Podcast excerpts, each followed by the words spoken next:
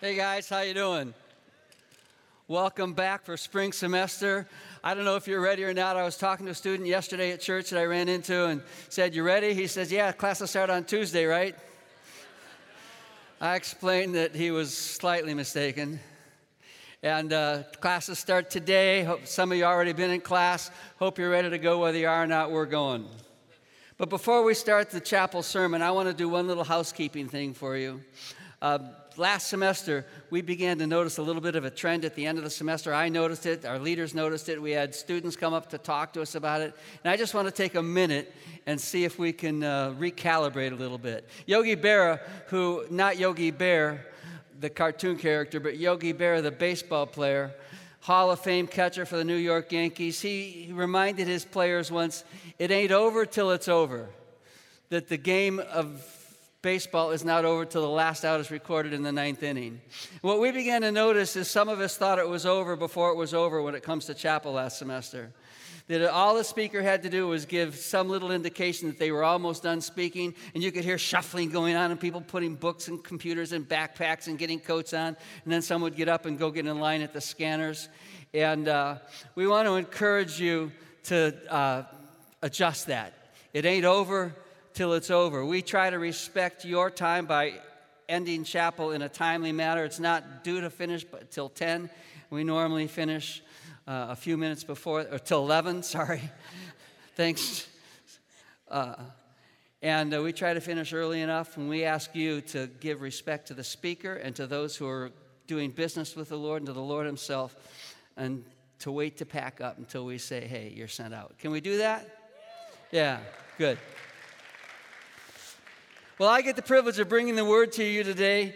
And usually at the first chapel of the semester, I preach on the theme of the, of the semester, which you heard Garrett say is the power of God. But today is Monday, and I have a Bible, and that collision says that today is Bible Monday. And that means I get to invite you to open God's Word for me, with me to the book of John, and we'll be in chapter 12. But before we get there, I want to take you back in time uh, as I sometimes do, to talk about when I was in your shoes sitting in chapel. And some of you know the story of Patty and John Bray from our early relationship. You know, it didn't go well at first. Anybody remember how many times I asked her out? I heard seven. Someone said three. I heard five. I heard seven.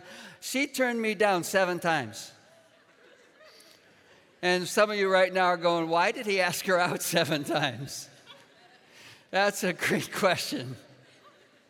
Uh, but her perspective of me was that I was a loudmouth, smart aleck, poor excuse of a ministerial student. And she told her roommates I wouldn't go out with him if he were the last man alive on earth.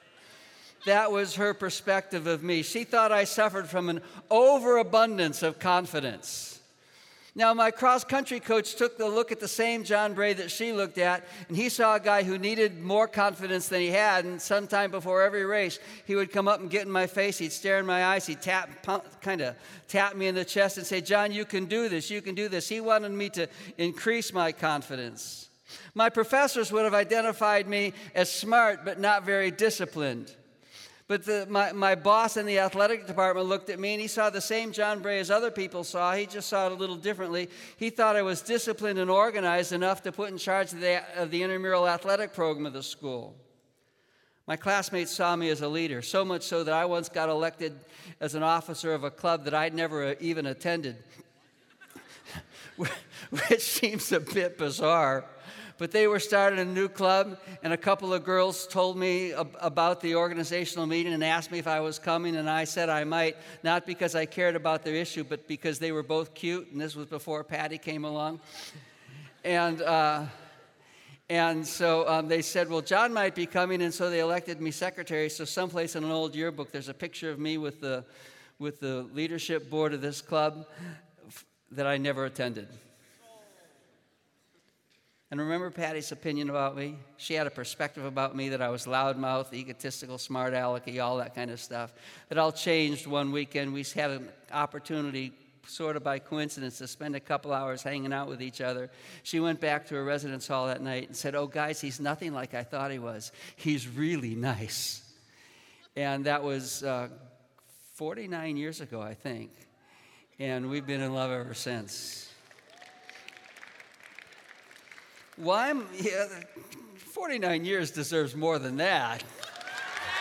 Yeah. So, why am I telling you all this? Well, it's a simple reminder that the same person can be viewed differently by uh, different people because of the unique perspective they have. Maybe, maybe you've had some personal hurt that causes you to look at someone a certain way, or maybe you've had some personal hope or help from somebody that causes, when you see someone who reminds you of that person, it causes you to look favorably on them. Or, or maybe you've been disappointed, or maybe you've been encouraged, or maybe you're a cynic, or maybe you're whatever, but your viewpoint, your perspective influences your attitude and your decisions about that person. That was true when I was your age. It's probably true now of you, and it was always been true. In fact, if we go back to the life of Jesus, you'll see it's true here. So if you have your Bibles, I'd invite you to turn with me to John chapter 12, to a time just before the crucifixion of Christ, just before the last week of his life. And to get perspective on this, we probably ought to know what came first. Dr. Vardaman, in the last Bible Monday before chapel ended, spoke from John 11, and he tells the story about Mary and Martha and their brother Lazarus, two sisters and a brother. Lazarus gets sick and dies, and they bury him, and Jesus is not there. And by the time Jesus gets there, Lazarus has been dead for four days. And in Jewish culture, they believed that the spirit hung around a, a, dead body for about three days. I guess just in case the guy wasn't really dead or something, they could reanimate him. But after three days, the spirit went on to its eternal reward, and the person was considered dead, dead, dead, dead, really dead. Jesus shows up in day four. Lazarus is good and dead, and Jesus goes to the tomb and says, Roll the stone away. And Mary, the, the sisters say, But Lord, he stinks by now. I mean, he's starting to decompose. You got the gases, all that kind of stuff. And Jesus says, Roll the stone away. And when they do, he shouts out, Lazarus, come forth. And Lazarus walks out of the tomb and uh, he's alive, which stirs a really pretty big sensation. And crowds start showing up just out of curiosity to see Lazarus and to see Jesus. And the religious leaders get all bent out of shape because they think Christ's power is increasing too much. They're worried about their position. They're worried about what's going to happen with the, how the Romans will take it. And they uh, put out a notice anybody who knows where Jesus is staying, let us know because they're going to arrest him. And that sets the foundation for chapter 12. In chapter 12, um, there are actually three scenes I want to look at in this chapter. And the first one begins with a party. If you're looking for a cast of characters, it includes Mary and Martha, and the text tells us Lazarus was there, and the disciples were there, and there were friends there, and they're all celebrating uh, the resurrection of Lazarus. They're celebrating Jesus for what he had done with Lazarus, and it's just an honor of him.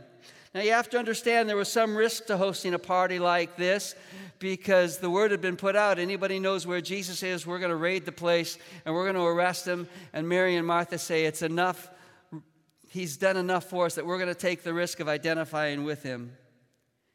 There was also a pretty interesting moment in this story.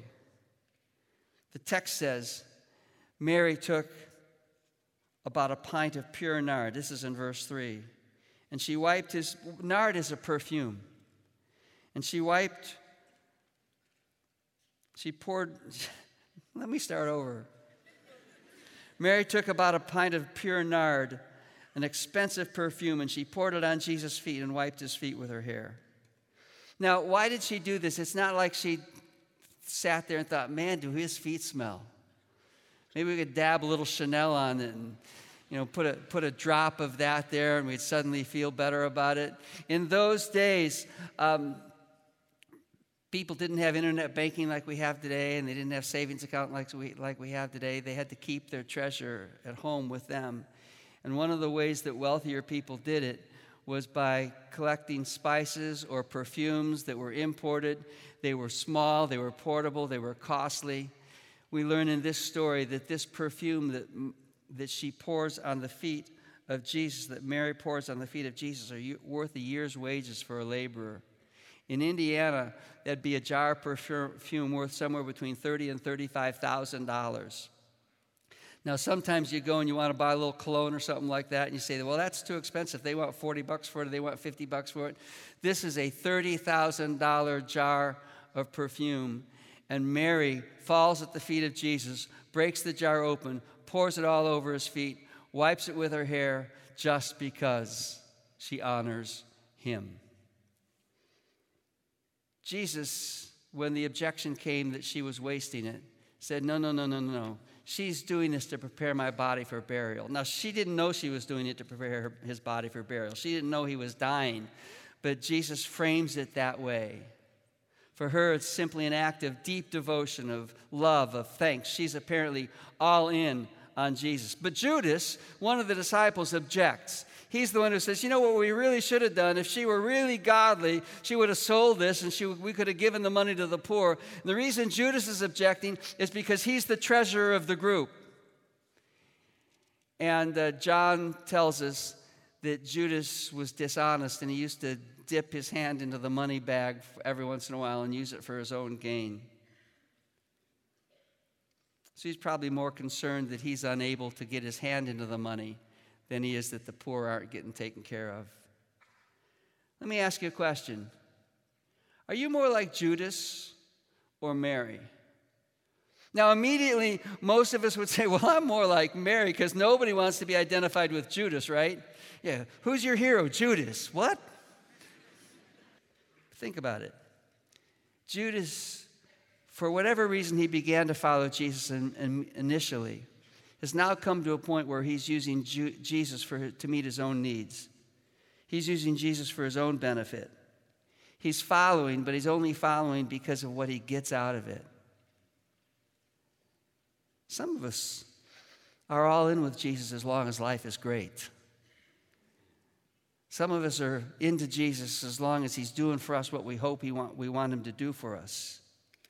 But when things don't go like we want him, them to, we begin to question, we begin to draw back. Why aren't you doing it my way? And I'm, I think I'm going to take back control in my life again. Mary gave the very best she had. She was all in no matter the cost, and she did it at a pretty great cost. My question for you if you were really honest, are you more like Mary or are you more like Judas? Is there a part of you that draws back when things aren't going well? That just says, God, you got to do it my way or I'm not all in? Put that on the side burner for just a second as we look at a second scene. Second scene in the story is about a parade. Each of the four Gospels records a version of it. We call it the triumphant entry. Jesus and his disciples get a young donkey, has his disciples get a young donkey, and he mounts up on it and he rides into Jerusalem. He fulfills a prophecy from Zechariah 9 9, declaring that their king will come riding on a donkey, humble and lowly. He's not a, tri- he's not a military king, he's a humble king.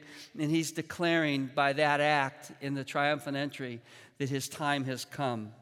Now, there's a big crowd. Some of them have been traveling with him. Some of them had come out to Bethany, where the party for Lazarus was just to see. They were curious, and they travel with him as they begin to go down the Mount of Olives. And some come out from Jerusalem to meet him. And I mean, it, it causes a big stir. And they take palm branches and they wave them, and some of them throw them in the pathway, and they shout out, Hosanna! Blessed is he who comes in the name of the Lord. Blessed is the King of Israel. And this, this declaration that Jesus is King is startling to the religious leaders, and Jesus lets it happen. Now, when Jesus fed the 5,000, it says they tried to take him and make him king, and he wouldn't let them do it. It wasn't his time yet. But now Jesus is declaring, it's time. The crowd's probably hoping he'll use his miraculous powers to overthrow Rome and return Israel to its, what they see as its right, rightful place as a leader in the, in, the, in the world. Jesus has a bigger picture. He says it's an eternal kind of thing. And when the Pharisees tell the religious, tell the, Jesus to tell the people to shut up, Jesus, according to one of the other gospels, basically says, Guys, this is so much in God's plan that if I tell them to shut up, even the stones themselves will cry out, Blessed is he who comes in the name of the Lord. But then, John includes an observation that none of the other three gospels include. And I was reading this as I was preparing to speak, and I thought, what an odd little verse. And yet I think it's important for them, for John to share their, perspective, and for us to get it, because I think it represents us sometimes. In verse 16, it says, At first, his disciples did not understand all this. Only after Jesus was glorified did they realize that these things had been written about him. They knew what was going, what was going on, they just didn't know what was going on. They knew it was a parade, they just didn't know why. They thought that maybe Jesus is declaring himself and they're hoping to sit in his right hand and his left hand in an earthly kingdom. And Jesus says, No, no, no, I'm not satisfied with just a measly kingdom in Israel. I'm satisfied with a kingdom in the world and in the universe that's eternal in nature. And it's Jesus being Jesus. But there's a different perspective all around him depending how he's looked at. The crowd expects a king who will overthrow Rome. The religious leaders are afraid of a king who will try to overthrow Rome. And the disciples. I think we live where a lot of the disciples lived. We think we know what's going on, but we don't always. when it becomes obvious that life isn't working out the way we want it to work out, we, we, we begin to feel doubts rise. We begin to feel confusion. We sometimes ask the question, why is God doing this? We sometimes begin to wonder if He really does love us and if He's really all that. Now, I want to remind you something God doesn't stop being God when we're disappointed in Him. And God doesn't stop being God when we don't understand. In fact, usually life is not understood until you look at it in reverse till you look back at, at the experience you've had and see what, uh, what you've learned from it. As you're going through it in the middle, you just wonder, why is this happening? But God is still God, and in all things, He works for the good of those who love Him. The disciples didn't understand, but they hung in there. And that posture allowed them to become the people who changed the world. One of our greatest challenges is to choose to trust, even when we don't get it. Now, there's a third thing I want us to notice. And if you have a party and then you have a parade, I'd say it's a pause moment, but it's not really a pause. It just looks like a pause. It seems like it in the narrative, but it's actually central to the whole mission of Jesus, and it's central to our reaction to it. These two, the, the, the text tells us that two Greek guys come up and find Philip and say, Sir, we'd like to see Jesus. Now, why the scripture identifies them as Greek, we're not entirely sure. Although the last thing the Pharisees say about Jesus in the parade time is looks like the whole world has come after him. So maybe it's the first indication that others besides Jews are pursuing Jesus as well. So these two Greek guys come up to Philip, say, We'd like to see Jesus. And instead of Philip taking him directly to Jesus, he for some reason goes to Andrew and says, Hey, Andy, uh, these guys would like to see Jesus. And so Phil and Andy go to Jesus and say, These two guys want to see you. And you'd expect for Jesus to say, Well, come on up. Let's let me. Hi, I'm Jesus. Who are you? You know, doesn't do that. In fact, there's no indication that he refers to them again. He just goes into this little statement about what's to come in his life. He says in verse 23, The hour has come for the Son of Man to be glorified.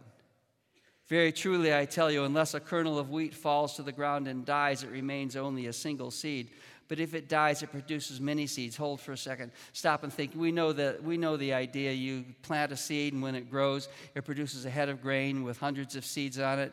Jesus is making the statement that says, "When I die, uh, my life will be forfeit in that moment." But what will be produced is a crop that changes eternity.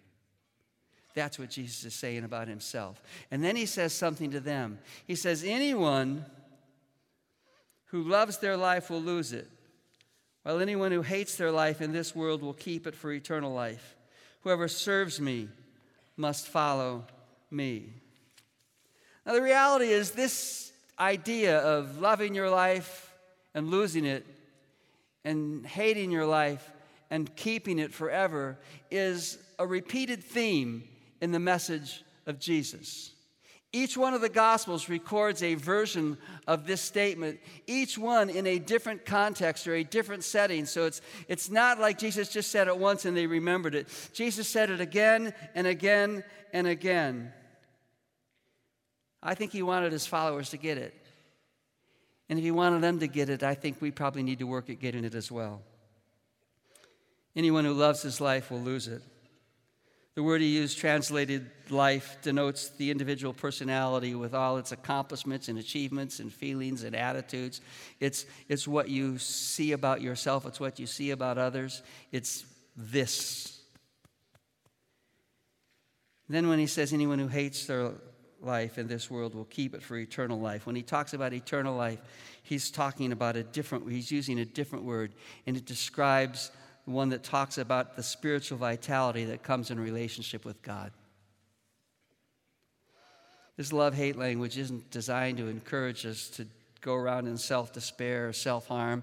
It's a literary device that simply says, Will I risk myself to Jesus? Will I put him first or will I focus on my desires and my plans and my comfort? And if I choose to put myself first, if I choose to protect myself from risk, somehow that's the greatest risk of all because I'll lose eternal life. But if I choose to risk myself into his hands, pursue him first, that's the pathway to hope. We can say, I'll control my life and invite Jesus to be part of it, or we can say, I give all my life, I'm all in, and I'll be part of his plan Jesus says it's one or the other. Choosing the, to chase Jesus is the path to true life. Jesus says, Whoever serves me must follow me. It's a matter of choosing your perspective and acting on it as a, as, as a result. Now, we're embarking on a new semester. And I don't know where you are in your college journey. A bunch of you raised your hands saying this is your last semester, you hope. Some of you are freshmen. I met some of you who just transferred in. It's your first semester with us. Some of you are in the middle of the journey and you're beginning to get a little fatigued and wondering if you're going to make it. Now, I want to tell you wherever you are in your journey, every day you get to choose your response to Christ. He's the same yesterday, today, and forever. My question for you is what's your perspective on Him? And what are you doing as a result? Some of us can be like the Pharisees a little bit. We step back, we assess what's going on, we're critical, we're negative. We read everything in a negative perspective. We can do that, and if we do, it will cost us joy. It will cost us the opportunity to grow in Him. Like the crowd, we can choose to follow our feelings of the moment. And when high praise is going on and we're connected to it, that feels good. But, but when we're struggling and we wander away from Him, that's not healthy. We can be like Judas and simply serve Him when it's convenient. We can be like the disciples and not really know what's going on, but choose to hang in there until we get a little clearer picture. Or we can choose the Mary posture without reservation, pouring ourselves at the foot of Jesus, feet of Jesus, not understanding everything, but just saying, of all the options I have, this is the very best one because He's worth everything I've got. And I don't know where you are in the semester. I don't know where you are in relationship with Jesus. But choosing the Mary posture provides dividends that, that are worth every part of it.